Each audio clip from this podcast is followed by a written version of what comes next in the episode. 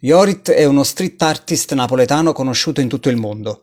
In occasione della trentesima edizione delle Universiadi, tenutesi a Napoli dal 2 al 14 luglio 2019, Iorit realizza, sulla fiancata di uno dei tanti grattacieli del centro direzionale di Napoli, il murale più alto al mondo secondo il Guinness World Records.